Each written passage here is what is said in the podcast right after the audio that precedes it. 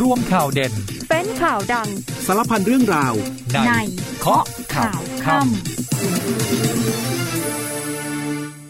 19นาฬิกา30 นาที สวัสดีครับตอนรับคุณผู้ฟังทุกท่านเข้าสู่ช่วงเวลาของรายการเคาะข่าวค่ำครับ วันนี้เราพบกันวันจันทร์ที่ 20 พฤศจิกายน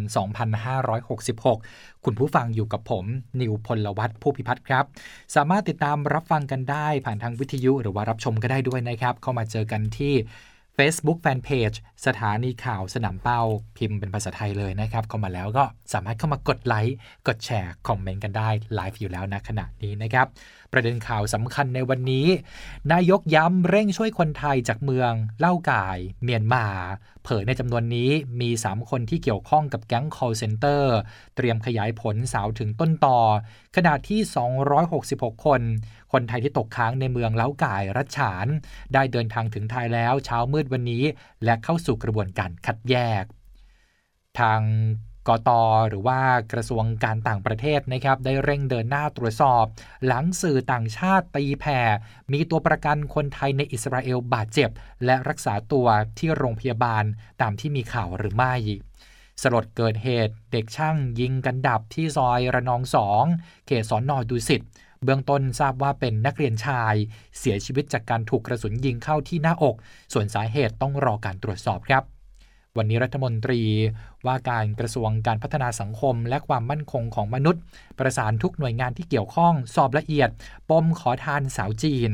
ขณะเดียวกันนะครับ คุณกันจอมพลังเนี่ยก็วอนแจ้งพิกัด ขอทานหน้าผิดรูป ขยายผลถึงหัวหน้าแก๊ง เดี๋ยวช่วงหน้ากลับมาติดตามทุกรายละเอียดข่าวสารพร้อมกันในเคาะข่าวค่ำครับ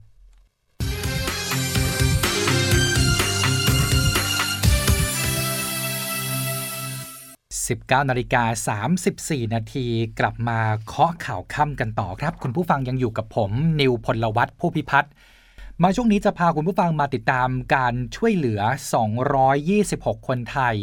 จากสถานการณ์ความขัดแย้งในเมืองเล้าก่ายทางตอนเหนือของรัฐฉาน ประเทศเมียนมา ซึ่งคนไทยทั้งหมดนี้นะครับก็เดินทางกลับมาถึงแผ่นดินไทยเราแล้ว โดยเครื่องบินเช่าเหมาลำ สายการบินไทยแอร์เอเชียและสายการบินไทยไลออนแอร์เมื่อเวลาประมาณตีสามแล้วก็ตีห้าของวันนี้นะครับ ก็เวลาไล่เลี่ยกัน มีผู้โดยสารทั้งหมดเนี่ย273 คน เป็นคนไทย 200 26 คนนะครับเอ่อ266 คนนะครับฟิลิปปินส์6คน แล้วก็สิงคโปร์อีก 1 คน หลังจากผ่านกระบวนการตรวจคนเข้าเมืองแล้วเนี่ยทั้งหมดได้นำตัว ถูกนำตัวเข้าสู่กระบวนการคัดแยกกลุ่ม ที่ตกเป็นเหยื่อการค้ามนุษย์ แล้วก็กลุ่มที่เป็นผู้ต้องหานะแยกออกจากกันนะที่ศูนย์บูรณาการคัดกรอง ศูนย์การเรียนรู้มหานคร สถาบันพัฒนาข้าราชการกรุงเทพมหานครเขตหนองจอก ทางนี้กลุ่มที่ตกเป็นเหยื่อจะได้รับการช่วยเหลือเยียวยา ส่วนกลุ่มผู้ต้องหา เจ้าหน้าที่ตำรวจจะดำเนินคดีตามกฎหมายครับ แล้วก็ขยายผลไปยังผู้ที่เกี่ยวข้องต่อไปด้วยสำหรับชาวต่างชาติที่เดินทางกลับมาพร้อมคนไทยนั้น กรมการกงสุลได้ประสานสถานทูตประจำประเทศฟิลิปปินส์และสิงคโปร์ให้มาช่วยเหลือแล้วครับ เรื่องนี้นะครับทางนายกรัฐมนตรีเศรษฐาทวีสินก็ให้สัมภาษณ์ ถึงการช่วยทั้ง คนไทย 226 คนเนี่ยนะครับ ซึ่งในจำนวนนี้เนี่ยมีผู้กระทำความผิดที่อยู่ในกระบวนการแก๊ง call center ด้วย แต่ก็ไม่แน่ใจว่ามี 3 คนหรือไม่ ทางนี้ต้องมีการแยกระหว่างผู้ที่ตกเป็นเหยื่อ กับผู้ที่กระทำความผิด ต้องนำตัวเข้าสู่กระบวนการสอบสวนก่อน โดยในส่วนของกระทรวงดิจิทัลเพื่อเศรษฐกิจและสังคมแห่งชาติ หรือ DES และสำนักงานตำรวจแห่งชาติ หรือว่าสตชต้องทำงานร่วมกันครับ ส่วนกรณีที่สื่อต่างประเทศระบุว่ามีตัวประกันไทยเจ็บนะรักษาตัวอยู่ในโรงพยาบาล ล่าสุดนี้นางการจนาพัทรโชค อธิบดีกรมสารนิเทศ และโฆษกกระทรวงการต่างประเทศเปิดเผยว่า การอพยพคนไทยในขณะนี้ถือว่าสถานการณ์ยังนิ่ง ตอนนี้มีคนไทยติดต่อขอกลับประเทศมาเป็นระยะ โดยหลังจากปิดศูนย์พักพิงชั่วคราว เมื่อวันที่ 4 พฤศจิกายน จนถึงวันที่ 17 พฤศจิกายน มีคนไทยในอิสราเอลเดินทางกลับประเทศเพิ่มเติมอีกประมาณ 251 คน ส่วนที่มีรายงานข่าวจากสำนักข่าวต่างประเทศระบุว่า มีตัวประกันชาวไทย ได้รับบาดเจ็บ รักษาตัวอยู่ที่โรงพยาบาล เรื่องนี้ทางกระทรวงจะตรวจสอบข้อมูลอย่างละเอียด เพราะว่าเป็นเพียงภาพสำนักงานข่าวเนี่ยเป็นการรายงานจากสำนักข่าวต่างประเทศเท่านั้น ยังไม่ได้มีการยืนยันอย่างเป็นทางการ จากที่เห็นภาพแล้วก็รายการข่าวดังกล่าวนั้นคิดว่า ตัวประกันชาวไทยยังมีชีวิตอยู่ ส่วนความคืบหน้าการเจรจาให้ฮามาสปล่อยตัวประกันชาวไทย 25 คนนั้น การเจรจายังคงดำเนินต่อไปนะครับ ขณะเดียวกันก็มีกระแสข่าวมาเป็นระยะว่าตัวประกันจะได้รับการปล่อยตัว ซึ่งทางการไทยหวังว่าตัวประกันชาวไทย จะได้รับการปล่อยตัว แต่ทราบว่าเงื่อนไขใหญ่ของกลุ่มฮามาสที่ต่อรองขอให้อิสราเอลหยุดยิงนั้น อิสราเอลไม่มีท่าทีตอบรับครับ โดยนายกรัฐมนตรีระบุด้วยว่าขณะนี้ยังไม่ได้รับรายงานตัวประกันคนไทย หลังมีสื่ออิสราเอลโชว์ภาพวงจรปิดนะครับตัวประกันซึ่งอาจเป็นคนไทย ถูกฮามาสนำตัวไปส่งที่โรงพยาบาล โดยกระทรวงการต่างประเทศตรวจสอบเรื่องนี้อยู่ แล้วขอให้ทุกคนรอความชัดเจนก่อนครับกระทรวงการต่างประเทศรายงานว่ามีคนไทยเราถูกจับเป็นตัวประกันทั้งหมดนะครับยังคงเป็นตัวเลขเดิม 25 คน มีผู้เสียชีวิต 34 คน และบาดเจ็บรักษาตัวอยู่ที่โรงพยาบาลทั้งหมด 4 คนด้วยกัน ล่าสุดนี้กาตาซึ่งเป็นตัวกลางเจรจากับกลุ่มฮามาสเปิดเผยว่าขณะนี้ การทำข้อตกลงปล่อยตัวประกันที่ถูกจับตัวในชนวนกาซากว่า 240 คนใกล้สำเร็จแล้ว เหลือปัญหาเพียงเล็กน้อยเท่านั้นนะครับ ก็รอฟังข่าวดีแล้วกันนะครับ ส่งกำลังใจให้ทุกท่านสามารถที่จะเดินทางกลับบ้านได้อย่างปลอดภัยนะครับ ขอให้ได้ขอให้ได้รับทราบข่าวว่ามีการปล่อยปล่อยตัวประกันชาวไทยโดยเร็วที่สุดด้วย ช่วงนี้มีภารกิจทหารมาฝากคุณผู้ฟังครับ ไปติดตามรับฟังพร้อมกันครับ กองทัพบกเข้มป้องกันการกระทำผิดในพื้นที่ชายแดนทั่วประเทศ และยังคงสนับสนุนการดูแลช่วยเหลือประชาชนในทุกกิจกรรมอย่างต่อเนื่อง เริ่มกันที่กองกำลังสุรนารีจัดกำลังพลลาดตระเวนในพื้นที่แนวชายแดนไทยกัมพูชา ป้องกันการกระทำผิดกฎหมายตามแนวชายแดน พื้นที่เขาพระวิหารอำเภอกันทรลักษณ์จังหวัดศรีสะเกดซึ่งเป็นกำลังพลของกองทัพบกเข้มลาดตระเวนดูแลป้องกันการกระทำผิดในทุกรูปแบบ หมวดปืนเล็กที่ 2 กองร้อยทหารราบ กองบังคับการควบคุมที่ 1 กองกำลังสุรศักดิ์นตรี เข้าตรวจยึดไม้พยุงแปรรูป 38 ท่อน ก่อนถูกลักลอบส่งไปยังฝั่งประเทศเพื่อนบ้าน บริเวณริมฝั่งแม่น้ำโขงอำเภอหว้านใหญ่ จังหวัดมุกดาหาร และได้นำไม้ของกลางที่ยึดได้ส่งดำเนินคดีตามกฎหมายกองกำลังผาเมืองส่งเฮลิคอปเตอร์ใช้งานทั่วไปแบบ 212 สนับสนุนสถาบันการแพทย์ฉุกเฉินแห่งชาติ เดินทางไปรับผู้ป่วยฉุกเฉินทางอากาศ เพศหญิงอายุ 80 ปี มีภาวะหัวใจขาดเลือด ต้องสวนหลอดเลือดหัวใจอย่างเร่งด่วน จากโรงพยาบาลแม่เสรียง จังหวัดแม่ฮ่องสอน เพื่อนำไปส่งเข้ารับการรักษาต่อที่โรงพยาบาลนครพิงจังหวัดเชียงใหม่ ซึ่งกองทัพบกพร้อมสนับสนุนกำลังพลและยุทโธปกรณ์เพื่อช่วยเหลือชีวิตประชาชนทั่วประเทศกำลังพลหน่วยเฉพาะกิจกรมทหารพรานที่ 46 ร่วมกิจกรรมลงแขกดำนาตามโครงการนาข้าวเพื่อเด็กกำพร้า โดยมีผู้แทนในอำเภอรือเสาะ ผู้นำหมู่บ้านในพื้นที่ สมาชิกกลุ่มเสื้อเขียวอำเภอรือเสาะและประชาชนในพื้นที่จังหวัดนาราธิวาสเข้าร่วมกิจกรรม ซึ่งผลผลิตที่ได้จากกิจกรรมนี้จะส่งมอบให้กับกลุ่มเด็กกำพร้า เพื่อใช้ในการประกอบอาหารประจำวัน เป็นการช่วยลดภาระค่าใช้จ่ายของสถานสงเคราะห์ศูนย์บรรเทาสาธารณภัยมณฑลทหารบกที่ 41 ส่งกำลังพลเข้าช่วยซ่อมแซมหลังคาบ้านเรือนประชาชน ที่ได้รับความเสียหายจากเหตุลมกระโชกแรงในพื้นที่อำเภอพรพรม จังหวัดนครศรีธรรมราช ซึ่งกำลังพลของกองทบกพร้อมเข้าให้การช่วยเหลือทันทีที่ได้รับความเดือดร้อน และหน่วยเฉพาะกิจสันติสุขร่วมจัดกิจกรรม ฉีดพ่นหมอกควันกำจัดยุงลาย ณ โรงเรียนบ้านมหามัดอิสลามิยะ บ้านสแตเซงหมู่ 3 ตำบลบาลออำเภอรามัน จังหวัดยะลา เพื่อช่วยลดปัญหาการเจ็บป่วยจากโรคไข้เลือดออกในพื้นที่จังหวัดชายแดนใต้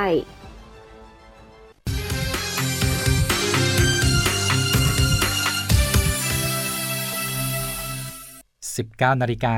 43 นาทีครับ กลับมาเคาะข่าวค่ำกันต่อ คุณผู้ฟังยังอยู่กับผม นิวพลวัตผู้พิพัฒน์ครับ กลับมาข้อข่าวค่ำในช่วงนี้นะครับ ก็ก่อติดเหตุการณ์เศร้าที่เกิดขึ้นอีกแล้วนะครับ ในสังคมไทย นักเรียนไล่ยิงกันนะครับ เหตุการณ์นี้เกิดขึ้นช่วงเช้ามืดวันนี้เองนะครับ เป็นเหตุการณ์นักเรียนเทคนิคดุสิต ถูกคู่อริต่างสถาบันตามไล่ทำร้าย ก่อนใช้อาวุธปืน ยิงจนน้องเสียชีวิตนะครับ ก็เสียชีวิตในจุดที่ห่างจากโรงเรียนเนี่ยเพียงแค่ 300 เมตร เพื่อนผู้ตายเนี่ยบอกว่าคนร้ายขับขี่รถจักรยานยนต์ ตามกันมา 3 คน ก่อนจะวิ่งมาไล่ฟัน แล้วก็ใช้ปืนปากกา ยิงเพื่อนเสียชีวิตต่อหน้าเลยนะสาเหตุอยู่ระหว่างการตรวจสอบครับ ส่วนกรณีที่นักศึกษาชั้นปีที่ 1 มหาวิทยาลัยเทคโนโลยี ราชมงคลตะวันออก ถูกยิงพร้อมกับครูเจี๊ยบ เมื่อวันที่ 11 พฤศจิกายน และมีอาการสาหัสจนถึงขั้นเสียชีวิตเมื่อวานนี้นะครับ วันนี้เนี่ยคุณแม่ครอบครัวของน้องก็เดินทางมารับศพที่นิติเวชโรงพยาบาลจุฬาพร้อมกับยืนยันว่าจะยังไม่เผาศพลูกชาย จนกว่าจะจับคนร้ายได้ และจะเดินหน้าเรียกร้องความยุติธรรมให้กับลูกชายให้ได้มากที่สุดครับ ส่วนคดีดังนะครับ วันนี้ปปงสั่งอายัดคดีหุ้นสตาร์กหลังนายกรัฐมนตรีตำหนิการทำงานที่ล่าช้า คณะกรรมการธุรกรรม ปปง สั่งอายัดทรัพย์ 349 ล้าน ส่วนคดีเพนสีชวนลงทุนทองอายัดอีก 25 ล้านครับ พันตำรวจตรียุทธนาแพรดำ รองอธิบดีกรมสอบสวนคดีพิเศษ เปิดเผยถึงความคืบหน้าคดีหุ้นกู้สตาร์กว่าปัจจุบันได้สอบปากคำพยานบุคคลไปแล้วกว่า 160 ราย แจ้งข้อกล่าวหาแก่บุคคลที่เกี่ยวข้องทั้งหมด 11 ราย เป็นบุคคลธรรมดา 6 ราย ที่เกี่ยวข้องกับการทุจริตตกแต่งบัญชี งบการเงิน และแสดงข้อความอันเป็นเท็จ เพื่อหลอกลวงประชาชน นอกจากนี้ยังได้แจ้งข้อกล่าวหา นิติบุคคลอีก 5 ราย และออกหมายจับเพิ่ม 1 ราย ซึ่งเป็นระดับผู้บริหารครับ โดยจะเร่งรัดสรุปสำนวนการสอบสวนให้เสร็จสิ้น ภายในสิ้นเดือนพฤศจิกายนนี้ขณะที่นายวิทยานิติธรรมโฆษกสำนักงานป้องกันและปราบปรามการฟอกเงินกล่าวว่า ปปงสามารถยึดอายัดทรัพย์สินล็อตแรกที่เกี่ยวข้องได้แล้วมูลค่า 349 ล้านบาท ส่วนใหญ่เป็นเงินสดในบัญชีหลักทรัพย์ เงินดิจิตอลของผู้บริหาร เลขา และผู้รับธุรกรรมบางส่วน หลังจากนี้จะต้องทำการสืบสวนนะครับว่าทรัพย์สินเหล่านี้เนี่ยได้มาจากการกระทำความผิด หรือตระเตรียมไว้เพื่อกระทำความผิดหรือไม่ โดยจะเปิดโอกาสให้เจ้าของทรัพย์ ได้ชี้แจงที่มาภายใน 90 วันครับอย่างไรก็ตามเนื่องจากทรัพย์สินมีจำนวนหลายรายการ และต้องมีการติดตามทรัพย์สินในต่างประเทศ จึงต้องมีการตรวจสอบอย่างละเอียดด้วย นอกจากนี้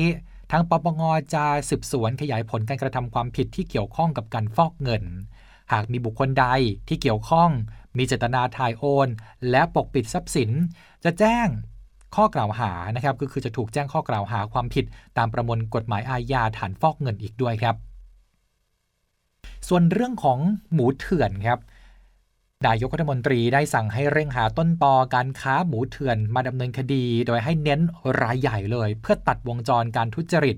คาดว่าสัปดาห์นี้แหละจะมีการถแถลงความคืบหน้า ส่วนวันนี้ก็ได้มีการหารือกับรัฐมนตรีช่วยว่าการกระทรวงการคลัง เพื่อเตรียมออกมาตรการช่วยเหลือผู้เลี้ยงหมูรายย่อยครับด้านรัฐมนตรีว่าการกระทรวงการพัฒนาสังคมและความมั่นคงของมนุษย์ไม่ได้นิ่งนอนใจ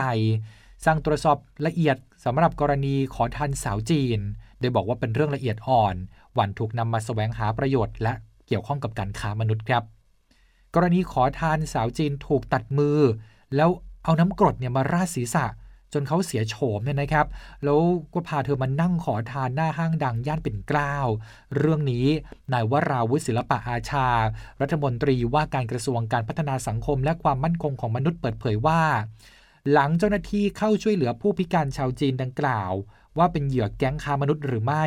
ทางกระทรวงการพัฒนาสังคมและความมั่นคงของมนุษย์ ก็ได้ประสานงานกับหลายหน่วยงาน เนื่องจากถ้าเป็นคนไทยเนี่ยก็จะเป็นกรณีหนึ่งแต่เมื่อเป็นต่างชาติเนี่ยก็จะมีความละเอียดอ่อนเพิ่มขึ้นไปอีกครับ เนื่องจากจะต้องไปดูในมิติของเรื่องการค้ามนุษย์ด้วย ว่าขอทานที่เป็นสุภาพสตรีท่านนี้เนี่ยโดนแสวงหาผลประโยชน์หรือไม่ เพราะถ้าเป็นเช่นนั้น จะต้องมีการสืบสาวกันพอสมควร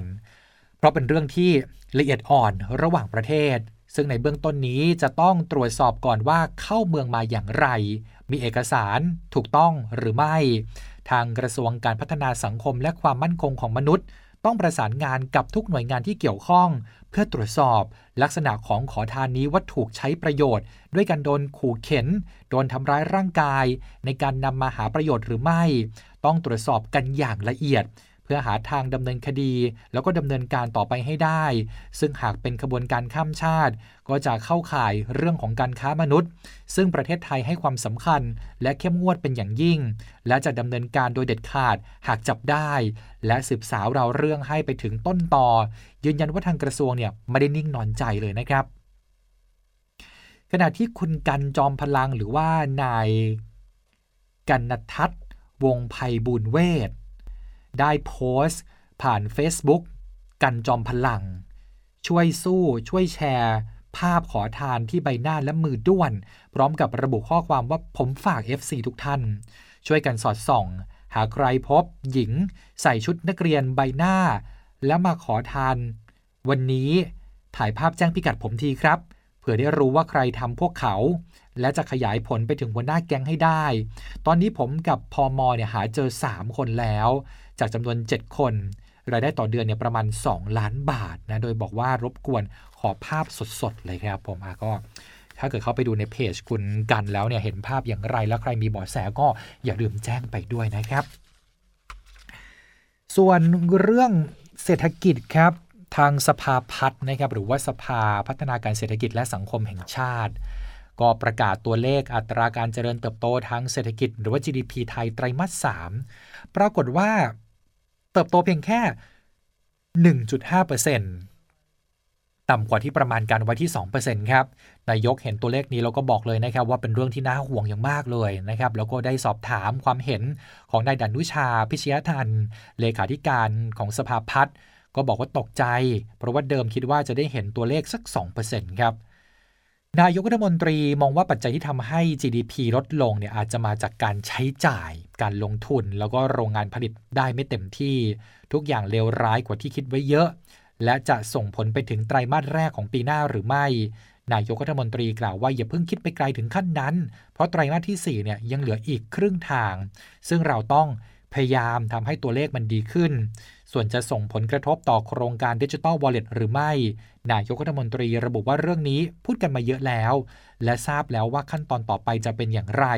รวมถึงตัวเลขก็บ่งบอกชัดเจน จึงขอไม่แสดงความคิดเห็น หรือพูดเรื่องนี้ ก็ขอให้เป็นหน้าที่ของหน่วยงานที่เกี่ยวข้อง พร้อมย้ำจุดยืนที่ชัดเจนของตนเองก็คือ เศรษฐกิจอยู่ในขั้นวิกฤตจำเป็นต้องกระตุ้นเศรษฐกิจนั่นเองครับ ส่วนเรื่องของความมั่นคงระดับภูมิภาคนะครับ วันนี้มีพิธีเปิดการทดสอบการยิงปืนทางยุทธวิธี กองทัพบบกกลุ่มประเทศอาเซียนครั้งที่ 31 นะครับ เรียกว่า ARM 2023 นะการทดสอบยิงปืนครั้งนี้ก็เริ่มต้นขึ้นอย่างเป็นทางการแล้ว เมื่อเวลาประมาณ 8 นาฬิกา30 นาทีเมื่อคณะรองผู้บัญชาการทหารบกกลุ่มประเทศอาเซียนเดินทางมาถึงที่สนามยิงปืนทางยุทธวิธีกองทัพบบก ภายในศูนย์การทหารราบจังหวัดประจวบคีรีขันธ์ซึ่งมีพลเอก สุขสันต์หนองบัวล่าง รองผู้บัญชาการทหารบก เป็นประธานในพิธีครับ ท่านก็มาเป็นประธานในพิธีเปิดนะครับ พร้อมด้วยเจ้ากรมยุทธศึกษาทหารบก และผู้บัญชาการศูนย์การทหารราบ ร่วมกันให้การต้อนรับ โดยท่านรองผู้บัญชาการทหารบกได้มอบหมวกสัญลักษณ์ ARM 2023 ให้กับคณะรองผู้บัญชาการทหารบกกลุ่มประเทศอาเซียน ก่อนที่จะเป็นการเดินขบวนของทีมยิงปืน ทางยุทธวิธีกองทัพบบกกลุ่มประเทศอาเซียนทั้ง 10 ประเทศ แล้วจึงเป็นการเชิญธง ARM ขึ้นสู่ยอดเสาครับ รองผู้บัญชาการทหารบกได้กล่าวเปิดการทดสอบ แล้วก็ยืนยันถึงวัตถุประสงค์ในการจัดการทดสอบในครั้งนี้ ว่าเพื่อเสริมสร้างความสัมพันธ์ และมิตรภาพ ระหว่างผู้นำทางทหาร และกำลังพลในทุกระดับชั้น ของกองทัพบบกและกลุ่มประเทศอาเซียน อีกทั้งยังช่วยเสริมสร้างขีดความสามารถของกองทัพของกำลังพลกองทัพบบก ในการใช้อาวุธประจำกาย และอาวุธประจำหน่วยให้มีประสิทธิภาพมากยิ่งขึ้นครับ ส่วนเรื่องของอีกัวน่าเขียวที่พบปัญหาระบาดในพื้นที่ธรรมชาติ ใกล้ชุมชนเขาพระยาเดินธงจังหวัดลบบุรี กรมอุทยานแห่งชาติสัตว์ป่าและพันธุ์พืชก็เริ่มเข้าไปจับอีกัวน่าเหล่านี้ออกจากธรรมชาติแล้วนะครับ ตั้งแต่วันที่ 16 พฤศจิกายนที่ผ่านมานายอัธพลเจริญชันษาอธิบดีกรมอุทยานแห่งชาติสัตว์ป่าและพันธุ์พืช ออกประกาศห้ามนำเข้าอีกัวน่าทุกชนิดในประเทศไทย มีผลตั้งแต่ 17 พฤศจิกายนที่ผ่านมา หลังพบรุกรานหนักกระทบต่อสภาพแวดล้อม และระบบนิเวศ พร้อมเร่งหาสาเหตุการระบาดนะครับนี่มันเป็นเอเลียนสปีชีส์นะครับ ก็คือไม่ใช่เป็นสายพันธุ์ที่อยู่ในบ้านเรา ไม่ใช่สัตว์ในบ้านเราเพราะมันมันอยู่แบบนี้เนี่ย แล้วมันก็ขยายพันธุ์เยอะแยะก็ส่งผลกระทบต่อระบบนิเวศ แล้วก็เกษตรกรที่ปลูกพืชผักแถวนั้นด้วยนะ ส่วนการเปิดให้ขึ้นทะเบียนครอบครองอีกัวน่าทางระบบออนไลน์ตั้งแต่วันที่ 17 พฤศจิกายนที่ผ่านมาจนถึงตอนนี้เนี่ยนะครับ ก็มีผู้แจ้งครอบครองแล้ว 244 รายใน 57 จังหวัดนะครับ มีจำนวน 3,419 ตัวด้วยกันครับ ทางกรมควบคุมมลพิษคาดการสถานการณ์ฝุ่นละออง PM 2.5 ในช่วงวันที่ 21 ถึง 24 พฤศจิกายนนี้ มีแนวโน้มสูงครับในพื้นที่จังหวัดนนทบุรี กรุงเทพมหานคร นครปฐม สมุทรปราการ สมุทรสาคร สุขโขทัย พิษณุโลก อุทัยธานี และหนองคาย เนื่องจากว่าช่วงนี้เนี่ยมีมวลอากาศเย็น แผ่เข้ามาปกคลุม ประกอบกับปริมาณฝนน้อยลง และลมสงบทำให้ฝุ่นเริ่มสะสมในพื้นที่ สำหรับประชาชนที่อยู่ในพื้นที่ที่มีฝุ่นละออง PM 2.5 เกินมาตรฐาน ท่านก็ควรที่จะเฝ้าระวังสุขภาพ ลดเวลาการทำกิจกรรมกลางแจ้ง หรือใช้อุปกรณ์ป้องกันตนเอง ถ้ามีอาการทางสุขภาพควรปรึกษาแพทย์ครับทางนี้สามารถติดตามตรวจสอบสถานการณ์ การคาดการณ์ฝุ่นละออง PM 2.5 ได้ทางเว็บไซต์แอปพลิเคชัน Air for Thai และ Air BKK และ Facebook ศูนย์แก้ไขปัญหามลพิษทางอากาศครับ วันที่ 20 พฤศจิกายนนี้ตรงกับวันพระนะครับ ขึ้น 8 ค่ำเดือน 12 ที่วัดสาเกต ราชวรมหาวิหารหรือว่าภูเขาทอง ได้มีการจัดกิจกรรม เป็นพิธีอัญเชิญ ผ้าแดง ห่มองค์พระบรมบรรพต หรือพิธีห่มผ้าแดงภูเขาทอง เนื่องจากในงานนมัสการพระบรมสารีริกธาตุหรืองานภูเขาทอง พิธีห่มผ้าแดงภูเขาทองนี้ เป็นพิธีที่ปฏิบัติสืบทอดกันมาอย่างยาวนานนะครับ ตั้งแต่สมัยรัชกาลที่ 5 โดยมีความเชื่อว่าการได้ห่มผ้าแดงองค์พระธาตุจะสร้างอนุภาพแห่งการบูชาพระเจดีย์ด้วยผืนผ้าที่พระบรมสารีริกธาตุจะทำให้เกิดความร่มเย็นเป็นสุข มีความเจริญก้าวหน้าในชีวิต แคล้วคลาดปลอดภัยจากอันตรายนานาประการ ซึ่งสีแดงเนี่ยเป็นสีแห่งมงคล เป็นสีแห่งความเจริญรุ่งเรืองของชีวิต นอกจากนั้น สีแดงของผ้าก็ยังเป็นสัญลักษณ์ของการเฉลิมฉลองอันยิ่งใหญ่ ทั้งยังมีความเชื่อว่าการได้ถวายผ้าแดง เปรียบเสมือน ได้สักการะบูชา พระบรมสารีริกธาตุขององค์สมเด็จพระสัมมาสัมพุทธเจ้า ที่ประดิษฐานอยู่ภายในองค์พระเจดีย์ บรมบรรพตภูเขาทองแห่งนี้นั่นเองนะครับ ใครสนใจก็ไปร่วมงานกันได้นะครับ วันที่ 20 พฤศจิกายนนี้อะก็คือวันนี้นั่นเองนะครับ มาฟังข่าวดีกันหน่อยนะครับ Taste Atlas เว็บไซต์ด้านอาหารระดับโลก จัดอันดับท็อป 10 ครับ 10 เมนูซุปเนื้อสัตว์ที่ดีที่สุดในโลกประจำปี 2566 โดย ต้มข่าไก่ไทยแลนด์นะต้มข่าไก่ตัวแทนอาหารไทยก็คว้าแชมป์อีกแล้วนะครับ หลังก่อนหน้านี้เคยคว้าแชมป์ซุปไก่ที่ดีที่สุดในโลกอันดับหนึ่งนะก็คือต้มข่าไก่ของไทยเราคะแนนรีวิวเนี่ยได้ไป 4.7 คะแนน พร้อมกับมีการบรรยายนะครับว่า ต้มข่าไก่เป็นอาหารประจำชาติ แสนอร่อยของไทย ที่มาจากภาคกลางของประเทศ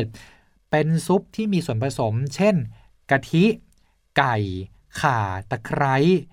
กระเทียม พริกใบมะกรูด น้ำปลา เห็ด แล้วก็มีรสชาติเผ็ดร้อนจากข่าเปรี้ยวเล็กน้อย และกลิ่นหอมของข่าสร้างความแตกต่างที่น่าสนใจให้กับซุปกะทิ นอกจากนี้ต้มขาไก่ยังมีคุณค่าทางโภชนาการสูง มีสรรพคุณทางยาที่ดี แล้วก็ช่วยขับลมในระบบทางเดินอาหารด้วยเนี่ยค่ำนี้ใคร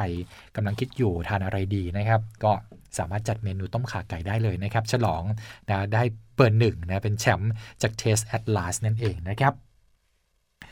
ปิดท้ายวันนี้ด้วยเรื่องราวของคนที่จะโดยโดยสารรถไฟฟ้านะครับ มีข่าวดีครับ รถไฟฟ้า สายสีชมพูนะครับพรุ่งนี้แล้ว 21 พฤศจิกายนนะครับ อันนี้เขามีชื่อเล่นน้องนมเย็นใช่ไหมครับ เปิดให้ทดลองใช้บริการเป็นวันแรกนะครับ จะเริ่มเปิดให้ประชาชนทดลองใช้บริการฟรี ตั้งแต่เวลา 15 นาฬิกาถึง 20 นาฬิกา ให้บริการทุก 10 นาทีทางนี้รถไฟฟ้าสายสีชมพูจะเปิดให้บริการฟรีตั้งแต่ 22 พฤศจิกายนถึง 3 ธันวาคม ตั้งแต่เวลา 6 นาฬิกาถึง 20 นาฬิกานะครับ ให้บริการทุก 10 นาที โดยช่วงเช้าเนี่ย นายกรัฐมนตรีจะเป็นประธานในการทดลองนั่งก่อนเลย นี่คือทั้งหมดของข้อข่าวค่ำในวันนี้ ลากันไปก่อนแล้วครับ สวัสดีครับ องทัพบกขอเชิญชวนชายไทยที่มีคุณสมบัติครบตามเกณฑ์ เข้าเป็นทหารกองประจำการประจำปี